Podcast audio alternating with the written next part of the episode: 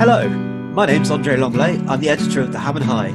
Each week on this podcast, we'll be bringing you an interview with a guest with strong links to North London, where we'll discuss their lives, careers, and love of the area. If you like what you hear, don't forget to subscribe, like, and leave a glowing review wherever you get your podcasts. So, I'm Bridget Galton, and I'm the features editor of the Hampstead Highgate Express. And today I'm going to be uh, talking to Marcus Davey, who for the past 21 years has been the chief executive of the legendary arts venue in Chalk Farm, the Roundhouse. And we're not only going to talk to him about how they have fared during the pandemic or throughout it, but also a bit about the very long and uh, amazing cultural history of this um, iconic Grade 2 listed building. Hi, Marcus. Hi, thanks, thanks for doing this. I know we've spoken so many times on the phone, but I, I haven't. We don't normally do it face to face and virtually. well, it's great to see you again. Yeah. How, you, perhaps we should really start with how the last five months have been for you guys. How, how when did you actually shut the doors on the Roundhouse? What date was it? Can you remember? Yes, I remember it very clearly. We ran uh, our last uh, concert gig on the 16th of March, and then we would close the doors the next day. And by that time, nearly all the staff were working from home. And uh, within that week, everyone was working from home. And uh, unfortunately, we had to close the Roundhouse Studios, our centre for our creative centre for young people as well. Yeah. Uh, yeah, that's when, like so many people, that's when, well, everybody really, the world's kind of stopped turning. Yeah. And also, everyone could have funny imagines that people like you who run arts venues have now been sitting on your hands for five months. You've been out having picnics in the park, but I'm just imagining it isn't actually the case, is it? no, I'd, I'd, have very flat hands if I was doing that. And I, I haven't actually done that at all. In fact, I don't think I've had a day off since, um, even though I did have some holiday, but it was just like for so many other people, you know, thank goodness for the furlough scheme, uh, without which it would have been incredibly difficult to navigate the last five months. We've had about 70% of the organisation on the furlough, and the other 30% have been working unbelievably hard to deliver a programme with young people, but also to try and find a way through um, fundraising, uh, doing, you know, negotiating, uh, renegotiating contracts, trying to look after the beautiful, stunning, lovely roundhouse building itself um, trying to look after staff as best we possibly can, and then unfortunately having to go through cost saving exercises because there really just isn't enough money to go around. We've lost a huge proportion of our income because you know uh, we generate income through bar sales and ticket sales and rentals and private events, and also through um, renting some office space, and also fundraising. And all of those have been hit hard. Uh, and what we've been trying to do at the same time is put on programs of work for young people online. And recently we've been trying to, we have actually started doing some face to face with young people in the community as well. So it's been actually really frenetic five months uh, mm. uh, whilst trying to stay on top of what the future might hold as well. And that balancing act of looking after people now, planning for the future, not having enough information to plan for the future. And then you kind of have to research as much as possible to find out what's available. So I've been very lucky to be in some conversations with some leading people in the medical world, uh, including the person who runs the Oxford vaccine study, which seems to Ooh. be the, one of the leading uh, studies or programs in the world. Yeah, they're going into final stage, aren't they, of their trial? Yes. Yeah. So you know, there's if that trial works, and of course, there's big ifs and buts around everything. Um, you know, we could be looking at some positive news early next year, but that'll mm. take a number of months to roll out, and then for people to start feeling safe, and also to have some money in their pockets to go and start buying tickets, wanting to go on the the buses and the tubes and and yeah. And, because I, I, know it's it's, in, it's interesting because first you know it's all very well the government saying it's okay to have indoors you know two and a half meters distance and you know nowhere near a singer and all that but actually most people who run indoor venues like you think that it's the vaccine that's going to sort of bring a vaccine is going to bring a, a lot of normality back to to what you do. Do you think that's true? Uh, I think that's absolutely true. What we're trying to do is everything we can to get the Roundhouse studios open as soon as possible to do the work with young people. But I don't know, um, anyone who's been to a gig will know that, and the Roundhouse holds about 3,000 people. Mm. When you go to a gig, you sing along. And if you've got to be nowhere near another person, you've got 3,000 singers in there.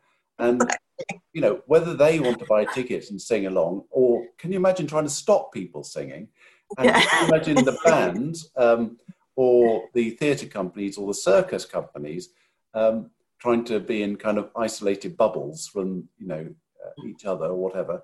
Um, and also then you've got all the technical teams, the crew, the guitar maintenance people, then all the volunteers, the ushers, security.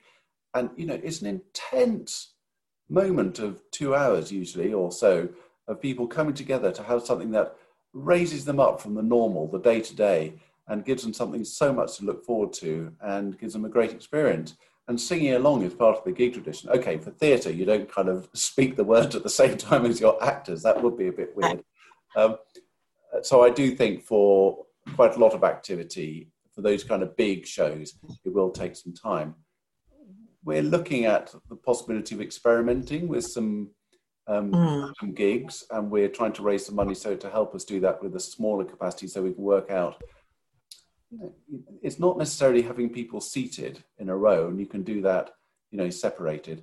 It's what if somebody then needs to go to the toilet or go get a drink or you know leave suddenly? They're going to brush past other people. It's Yeah. you know some some theatres are doing some things, and there are obviously things going on outside. In fact, I'm going tonight to uh, the open air theatre in Regent Park. Um, Oh, Jesus Christ Superstar correct. concert. Yeah, just, just to see what it's like. You know, to you know, do you Yeah. remember what live performance is? You know, Yes. I'm going to King's Cross to hear the Aurora Orchestra on Monday excellent. lift their battle. Yeah. Well, um, exactly. I mean, aren't we all dying to for live entertainment? We are, but but as you say, it, it's going to be some baby steps first, isn't it? I suspect there's going to be some Yeah. baby steps first, and maybe some toddling backwards before we go forward with the leap. So, Marcus, I'm going to talk. We're going to talk about the future uh, in a bit, but can we go back to a bit about the history of the building and then where you came in, which was kind of two decades ago? Um, I think lots of people will know that the Roundhouse had something to do with the railways, and they might not know why it's round. Um, can you explain? Yes, of course. The Roundhouse was built in 1846 and opened in 1847 as a steam engine maintenance shed. It could hold 23 steam engines being repaired at any time and one being turned around to after it had been repaired. It had a turntable in the middle, but it wasn't to turn trains around, it was to turn the trains around after they'd been repaired. So that's why it was around. So the steam would come in, go off into a bay, be repaired, and then be turned out and go, go out again. Now, uh, it, it, it is a unique example of, of what it is. It is huge. It's 48 meters across. Of course, things weren't measured in meters then, but that's kind of roughly what it is. Mhm. Um, and it's made out of brick, iron, and wood. And the ironwork is made the two sorts of iron in there: wrought iron and cast iron. And the, the, the beams are bigger in the middle to make them stronger. Uh, and those are the kind of the wrought iron, the cast iron, great big pillars that hold the roof up. Now, Yeah. it was new technology, and you know, like like a mobile phone, um, it was new technology of its day, and like that, it went out of it became redundant quite soon. It only lasted for seven years as a steam engine maintenance shed, and then they worked out that actually having long shed-like buildings was much cheaper, much quicker, and you just chunked them through. Now the roundhouse was going to was going to close um, or be knocked down because what? Why would they need it? It was actually it is beautifully crafted. But uh, a local farmer, yes, farmer, local in Fort Farm, um, wanted to store some grain and some potatoes, and that's what saved the roundhouse until the uh, local gin and um, uh, makers, Gilbey's, bought the building, and it became one of the largest bonded warehouses for wine, gins, and spirits in Europe for about 100 years, mainly storing malt whiskey from Speyside. And, and the, but the idea of bonded bonded warehouse, this is something to do with paying tax on your liquor, isn't it? Yes, exactly. It was a way of not paying tax, I think. Um, I think it was that when it was coming in from somewhere, it was then bonded before it went somewhere else. So it didn't have yeah. to be distributed and, you know. Um, so you didn't pay tax on it while it was in the in the roundhouse. Exactly. So, and then and, and it's interesting isn't it because it had fallen into disuse uh, then sort of before the second world war as i understand but it was recognized as being an important building because it was listed quite early on wasn't it which is uh, as a sort of example of its kind yes i mean i think it actually stayed as a bonded warehouse until about 1960 oh did it okay and and uh, and then arnold wesker the the playwright yep had a vision for a people's palace, really. And he had a he had been to the Trade Unions Congress of 1961, and they've been talking about um, a resolution to bring the arts and the people closer together through the trade unions. And that resolution was number 42. And he set up a theatre company called Company 42. And he toured the country with his plays and other people's plays. And it was kind of a vision for a future where theatre and the arts were more part of people's lives.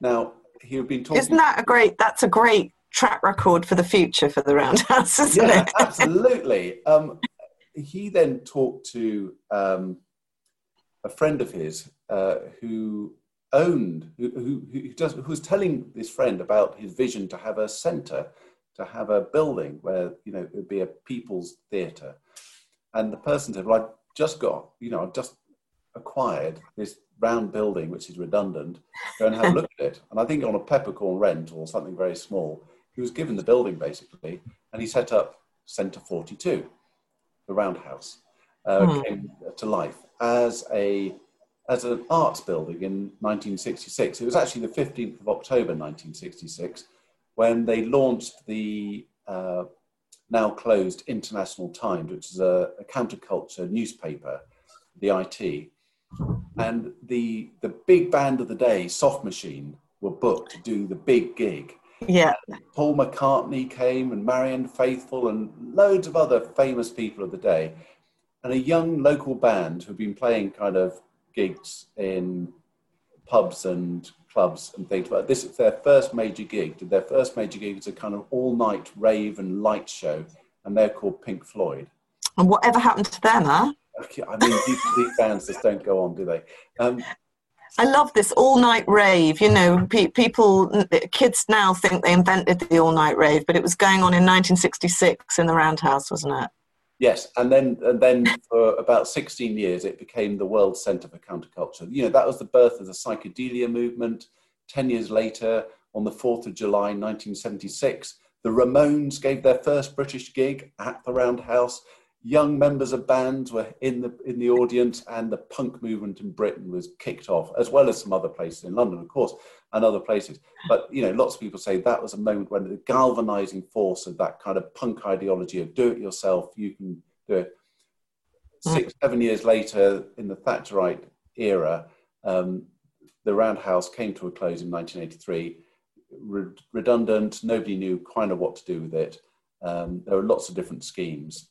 Um, and it wasn't until the brilliant, genius, and generous um, local toy maker who made Polly Pocket amongst and the giant yellow teapot amongst other things, bought the building. Sir Torquil Norman um, yeah. bought the building to turn into a creative centre for young people and return it to a, an amazing um, performance space as well.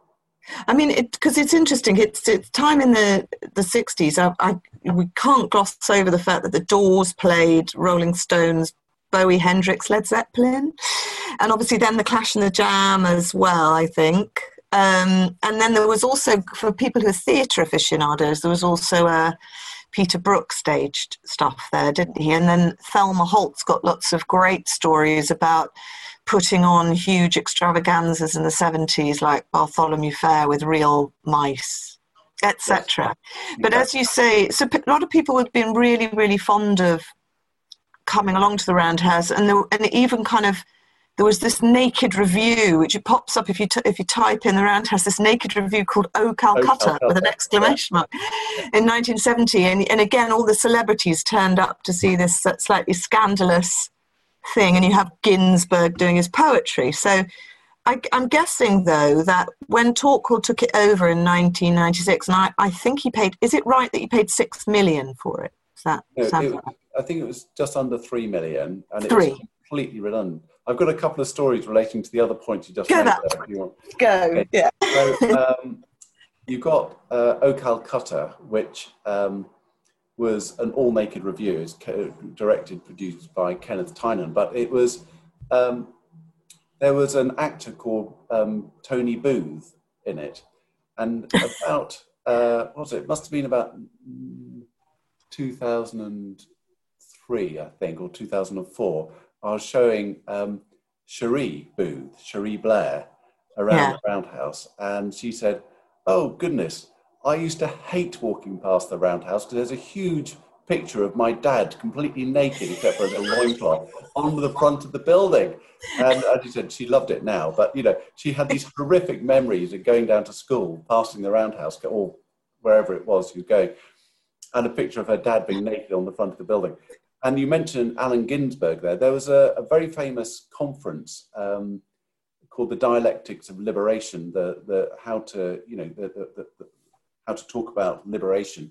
Um, and Allen Ginsberg chaired it in July 1967, the month I was born, actually, um, and the year as well. The, um, uh, for two weeks, he was here for two weeks, and the leading kind of academics, philosophers, and psychotherapists of the day um, came and, and talked. Um, there's everyone from kind of Black Power um, Yeah. to um, uh, theatre companies from Los Angeles doing, you know, completely scandalous things. Uh, there was one speaker who got up and gave this speech about power to the people and, and got the people quite riled up. Remember, this is 1967, 22 years after the Second World War. And at the end of the conference, he, um, I think his name was Emmett Gro- Groenberg, something like that. Um, he said, I've got to tell you that I didn't write that speech. It was written in 1933 by someone called Adolf Hitler. And, and you know, the shock, the shock, even now you mention it, even talking about it is horrific. Um, and of course, you know, there, there was some, re- you know, this was at the edge of theatre making, of speech, of freedom, of music making. The punk ideology came, you know, we, we just think of it as part of our lives now, but it came from, you know, and, and you know, the, the, the grime movement is a kind of um, 21st century, 2017, 18, 19, 20, whatever, um, movement which is uh, closely affiliated with, with that punk ideology. And, and it's great that the Roundhouse has also played a part in that, that in, in grime and poetry because it is of the essence of the day. And I, that's what I suppose I'm trying to say is that the Roundhouse is, is of, of its time. And that's a really important thing because quite a few quite a few older people say, well, there's nothing there for me. And I sort of go, well, you know, there was when you were younger. And they say, yes, when I was younger, I went to see the Doors or the Stones or whatever it was, or Yeah. the Tempest or the Ik by, by Peter Brook. But now, what are you doing? And I said, they're all full. Yeah, and no, you're right. In terms of the programming today, it it ranges from the latest music, as you say, to some. I've seen some fabulous theatre and dance there. Um, I mean, if they wanted the, I, I remember the RSC's history plays that used prodigious amounts of blood. I think we did a story about how many buckets of gore, and I, I was heavily pregnant at the time, and I had to leave about two thirds of the way through, and all, all the rest of the audience thought I'd, I'd been forced to give birth. I actually just couldn't cope with it anymore. Um, but um, so yeah, you're right. In terms of programming today, um, so much of it is is an echo. You have, you know, poetry slams and um, uh, you know, all, all manner of events that really echo so much of what was going on then. I know I've asked you this before, but I think it's worth saying. It, there's something special about the space, isn't there, that made people like Peter Brook want to stage his work there, or indeed um, the RSC director or or, or the to the, the bands to play it. There is something special, isn't there? Yeah, Peter Brook said the roundhouse space makes allows the imagination to soar. You know, there, there's nothing. It, it's interesting. There's so much there, but there's nothing there. There's mm. old iron. There's brick built as a theatre, and that's probably why it works so well as a theatre or a, a, concert hall or a, a, a circus venue or a, dance space because you, you, take what you want from the space, but it's got such a height in the middle. You, you're awe inspired by the building. But I think the, the deeper thing is that it's a very democratic space. You're, when you're seated in the round, you have no more of a special seat than anybody else. There are no private boxes. Everyone's in there sitting together, experiencing together. And there, there's a, a, a, more of an equality about seeing shows at the Roundhouse than anywhere else that I can really envisage or, or have mm. been to. Um, that, that thing about seeing somebody else seeing what you're seeing has a, has a real impact because you, you're not only having your own emotions, you're witnessing other people's emotions and you're relating to the performance. So those shows that people have seen around, you talked about the RSC's histories or um, Barbershop uh, Chronicles recently as well. Barbershop Chronicles last summer, which sold something like 40,000 tickets or something. It's amazing in the round experience. And it felt like we're all in there experiencing something together. And, you know, even with Akram Khan's um, Beautiful Until the Lions, or yeah. um, Fuerza Bruta, where you're standing and there's this amazing immersion uh, above you and around you and in you. Yeah, I've seen quite a few of those kind of shows in barns and, and, and sports halls around the world. But there's something about the roundness, which is a democratic space. There's something that, you know, there's no end to a round and you know that's sounding a little bit philosophical, but there's there's there's something about where where, where there's an equality and a, a, democratic nature of the space that gives people a freedom. Mm. And speaking of democracy, the the other thing that goes on that, that's all the stuff that goes above ground. What goes on below ground, and Torquil Norman's vision was to if you like, to democratize access to the arts for kids who might not come from the kind of background where they're all hooked up with lots of work placements and access and amazing, you know, degrees in this, that, or the other. Um, so t- talk a bit about that because that was always right from the beginning when he when he got the building and you came on board to help raise the money and make it a reality because I think it's worth saying that the building itself probably wasn't in an amazing state. Um, what was always the vision f- from Torquil and, and, indeed from yourself that you, you when you came along? Well, um, you know, it took um, from Torquil buying it to reopening, it took 10 years. I know it was. It, I know it. and you were part of it. You were there. We, um, the Ham and I helped to raise a few did. pennies. We rattled the tins and the readers. Yeah. Well, the, the, the, vision that I bought into um, was that this was going to be, you know, a, a leading creative centre for young people, a model um, to show the world that actually, if you invest in young people and give them a voice and give them a platform and give them a role in governance, then you know, then amazing things can happen. And the, the way I always thought about it was that you know it, uh, locked inside all of us is, is this incredible reservoir of of, of potential, of of creativity, and um, if we can only let it out, you know, as we grow up as children, we're always creative, we're always imaginative, but through somehow um, when we get to about 10, we're, we're locking it away. We're too shy to talk about it. And this is a great way to release it again because through it, through our creativity, um, through how we use our imagination into creativity, we learn a whole range of other skills as well, from teamwork and presentation skills. And there's something inside us that we, we allow that kind of that, that important part of us, um, of ourselves to shine, which is the bit where we show our potential. And if you can show our potential, then we can be invested in, and then we'll create more, and we can earn more, and we can build our society and our communities in which we live.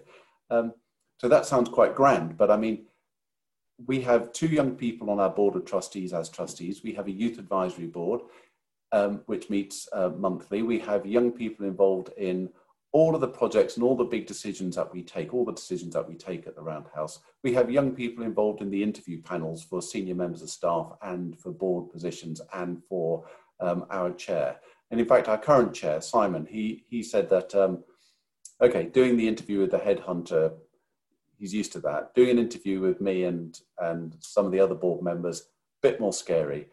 Doing an interview with young people um, who maybe come from different backgrounds to him, said, you know, that's a real leveler because you there's nowhere to hide, and you know they they liked him a lot, so that that was okay. Um, so they're, they're immersed in in every essence, every bit of the roundhouse, and the progression routes are extraordinary. You know, the the number of young people who were in work before COVID who had come through our programs was something like 85%, and 80% of them were working in the creative industries.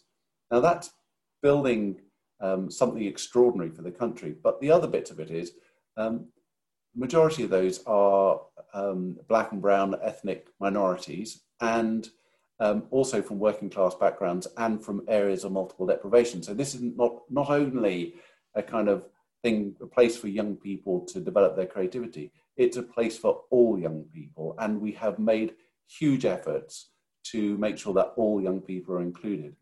Now it's incredibly cheap. It's something like only two pounds a session. If young people can't afford that, we have a bursary fund as well.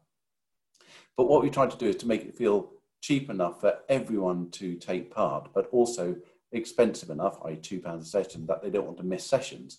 Um, and and the other thing is that in the studios themselves, so for anyone who's listening to this, you know, think what, what what's he talking about? Studios. Yeah. There's 24 studios ranging from small music room practice rooms to larger rehearsal rooms for theatre, to a radio station, to TV broadcast, to place where the Roundhouse Choir can sing, to uh, music collectives and circus groups to, to rehearse, and our poetry collective. You mentioned the Poetry Slam already, one of the greatest nights of the year. Um, mm-hmm. And you know, last time we did a po- the last Poetry Slam we did, um, you know, nearly 800 people bought tickets to see young people perform their poetry and these were young people aged, I think, about 18 to 25, and nobody had ever heard of any of them. Selling all those tickets, and then we broadcast it online as well. And there's a great movement around spoken word, which you'll have seen, um, you know, on, on the TV, those adverts for the Halifax. You know, they, mm. I don't know if anyone switches those, and you get spoken word poetry. Now, more often than not, when I see those, they're young people who've come through the programs at the Roundhouse and now professional yeah. poets.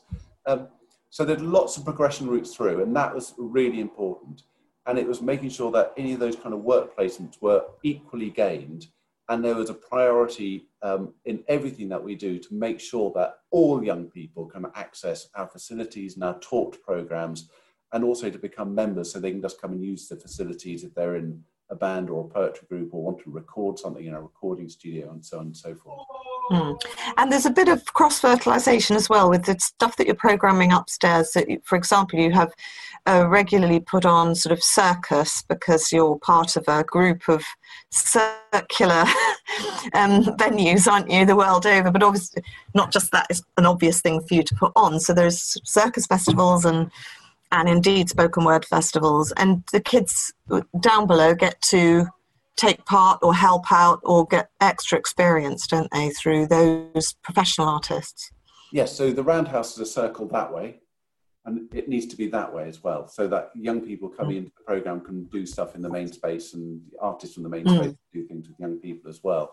Um, uh, yes, there's uh, the spoken word festival. There's um, the uh, Roundhouse Rising, which is about emerging music talent. There's in the round, which is uh, usually 10 nights of uh, gigs in the round, but all the support acts from young emerging bands from the Roundhouse, giving them the first major moment on, on the stage. And then, you know, through round the transmission roundhouse, which is our radio station podcasting, and also through our filmmaking and broadcast side as well. The young people get involved in all of those sides, but also into the programming and the producing and the management. And, you know, these are real steps. So if you look at the radio industry now. Uh, so if you go down to, you know, somebody, one of my colleagues saying that they can go down to uh, Radio One Extra, and they know most of the people there because most of them have come through the program. Great. Uh, and these are really diverse voices. They're coming from different places. They're giving different insights into our society, and that's really great, of course, for all of us. Mm. Now, just a bit about you as well. You you're going to have to remind me what year you joined, but um, go on. uh, what date was it? It was the 3rd of August, 1999. 1999, excellent. Party like it's 1999. And um, you have stayed there, you told me once, because you just think it's the best job in the world. yeah, I can't, you know, I look at every now and again, search agents, headhunters phone up and say, Would you consider this? And I say, um, Yeah, sure. Um, do, you want to, do you want to go for it? No. Um, the, the Roundhouse, putting young people in uh, in the co-pilot seat um, and having that voice of young people throughout. Keeps the whole organization youthful energetic and learning. And i learn so much every single day from work that we do here. Um, i think it's fascinating and my passion you know my passion is that if you can release the potential of a young person especially a young person who has maybe come from a disadvantaged background who wouldn't otherwise you know find their potential if that's a real value to them and the world, um, it, that's so exciting. But also the privilege of being able to work in one of the most amazing buildings in the world, mm. fantastic colleagues, and also um, producing extraordinary music and theatre in the main space. Now, you tell me a better job than that. Don't can't think of it. I mean, so onto uh, just onto then the, stuff a bit more about sort of the money and what's happened to to you guys. What one of the ways that you would also raise, you know, make your money, like a lot of people, was from event hire, and I think you've had some pretty spectacular awards ceremonies and birthday parties you've hosted over the years, haven't you? you are there any of them that stick out for you? Oh, um, you know, there's been yes, you're right. There's been some big award ceremonies and you know they, those those organizers rent the roundhouse and then they put them on. Of course when we had the relationship with apple for the apple music festival yeah. that was extraordinary. And um, you know it ranges from everything from the rated awards to things like the apple music festival. Um, you know the, the, that great diversity of event is, is, is very exciting. Yes we rely on um, generating income from a whole range of sources. It's an amazing matrix, but with COVID, of course, that's just dropped down to fundraising. Um, the, uh, the, the private events business, those things like award ceremonies, private dinners, and so on. Um, you know, there was about 60 of those nights in the year, and then for gigs, there are about 120, 110 gigs in the year, and then on top of that, then the rest of the program is all theatre and circus and other sorts of hmm. music. Um, now that's not generating anything at the moment because the doors are closed and the weeds are growing. Um, uh, so we're just having to do everything else we can. So in in July, um, what did uh, about forty of us all around the world actually did did a, a, sponsored walk, and the sponsored walk was called Round the Houses uh, because we couldn't do you know something all together. We just did something in our local areas, and we raised a staggering amount of money, which really did help. Um, people were, were so you, generous. Were you walking around Muswell Hill? Well, I, I, I, didn't do that because I was finding that I was getting exceptionally bad hay fever. So my 14 year old son and I did 36 miles in one day in North Norfolk, where the sea breeze was blowing all that away. Um, much better. my, my, I must admit, I did a schoolboy error, which was to put some new insoles in my walking boots about three days beforehand, and my feet are not recovered yet, I've got to say. But uh, so that that was a good fundraiser, and we're doing other stuff as well along along the way to try and do it. We've got um, we've just launched a, a, a lotto um, for five pound tickets on our website. You know, it's called the Big Gig Lotto, um, and that'll raise some money hopefully. Um, and we we're you know yeah, it's really tough. Uh, I mean, it's just really because I mean the, the sad or the devastating thing is that you thought you were raising money for the next phase of your building program, which was to build a new sort of hub um, and so on. And I imagine you've had to sort of put that on hold for a while, have you? Yeah. Um, so we we've got a kind of uh, uh you know we're developing this the Roundhouse as a campus, a building. So I'm sitting in um, a container building at the moment. Um, it's a building made of shipping containers, and there's five floors of offices, three floors we rent out. And then we wanted to build a, a new building, not made out of shipping containers, with three new studios and a roundhouse centre for creative entrepreneurs aged 18 to 30. So a new centre for young people to build the numbers that we want to work with. So we want, we're working with about, up until COVID, we're working we, to about seven and a half thousand young people in the year. And we want to get that up to at least 10,000 young people in the year and to broaden out for those young entrepreneurs, those young people going into, into the business of the arts, into creativity or wider business so they can become the entrepreneurs and the business people of the future, and particularly those young people who are coming from um, more excluded backgrounds. So, yes, the fundraising has really stopped on that, uh, but we're yeah. trying really hard. We wanted to get going on that. We're it's a kind of eight million pound project. We got to six million, and that last two million is just proving really difficult. We wanted to have started work by now, but yeah. it's just not happening.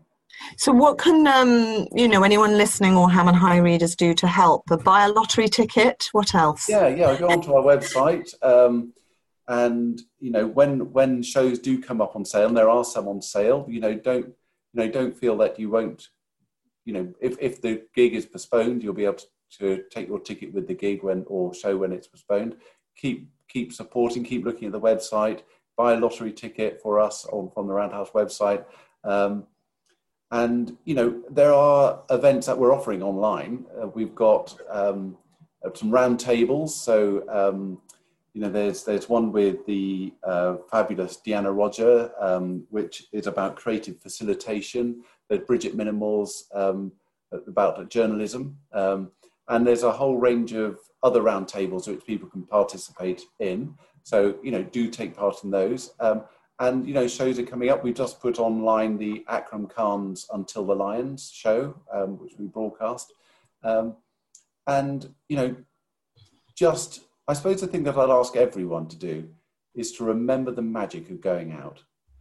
Yeah, the magic of being with a room full of strangers and you all join together because of something you absolutely love and didn't realize that it's what that piece of art spoke to other people in the same way it spoke to you and by bringing everyone together, something magical happens, and artists are missing it. Artists, most artists can't stand performing on Zoom or, or online. They need their audience. Don't forget it, because we'll need you back. And you, when you remind yourself of it, you're going to have, you know, hopefully one of those truly memorable times. And you know, it'll be that first moment back when you come back and sort of go, oh, now I oh, remember oh, yeah. I missed. Just uh, so finally, actually, I'm going to ask you to do. This is going to be really hard, but have you got? What are your? Were there two or two or three really memorable nights that you've oh, had? I, I, know it's hard.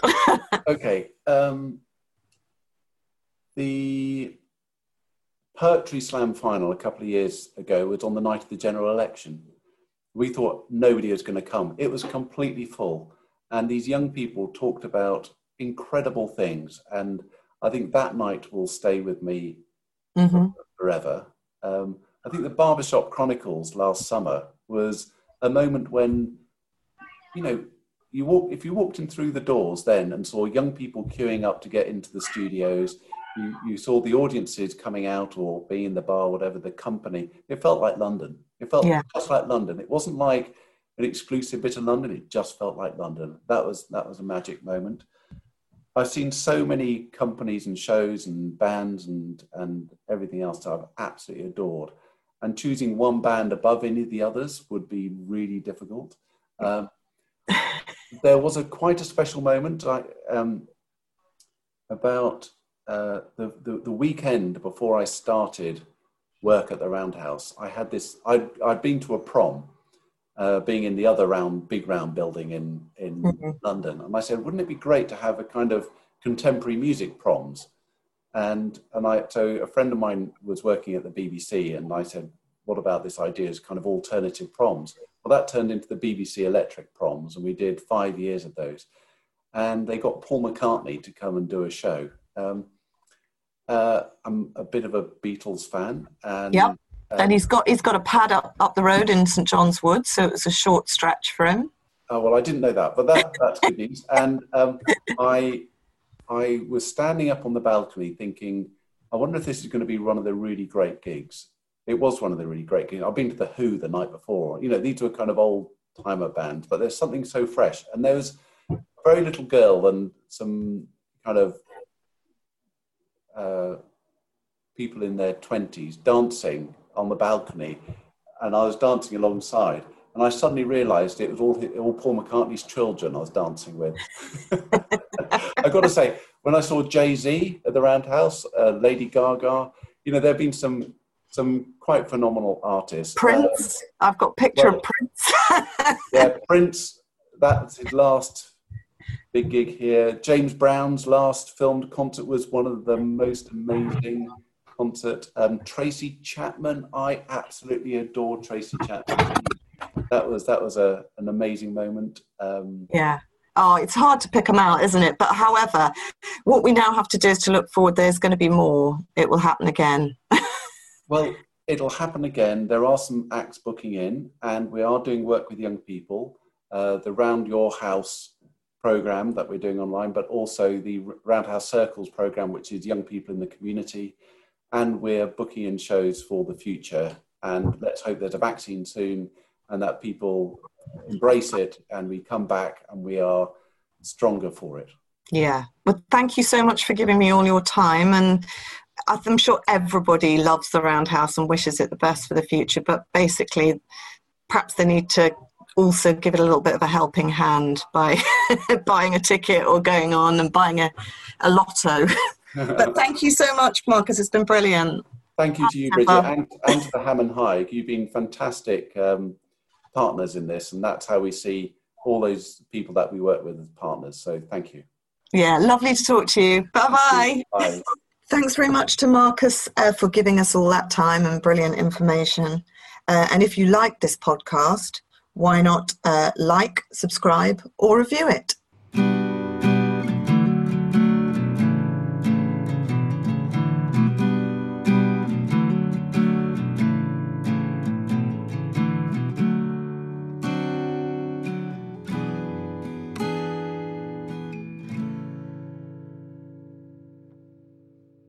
From true crime to football, Brexit to folklore.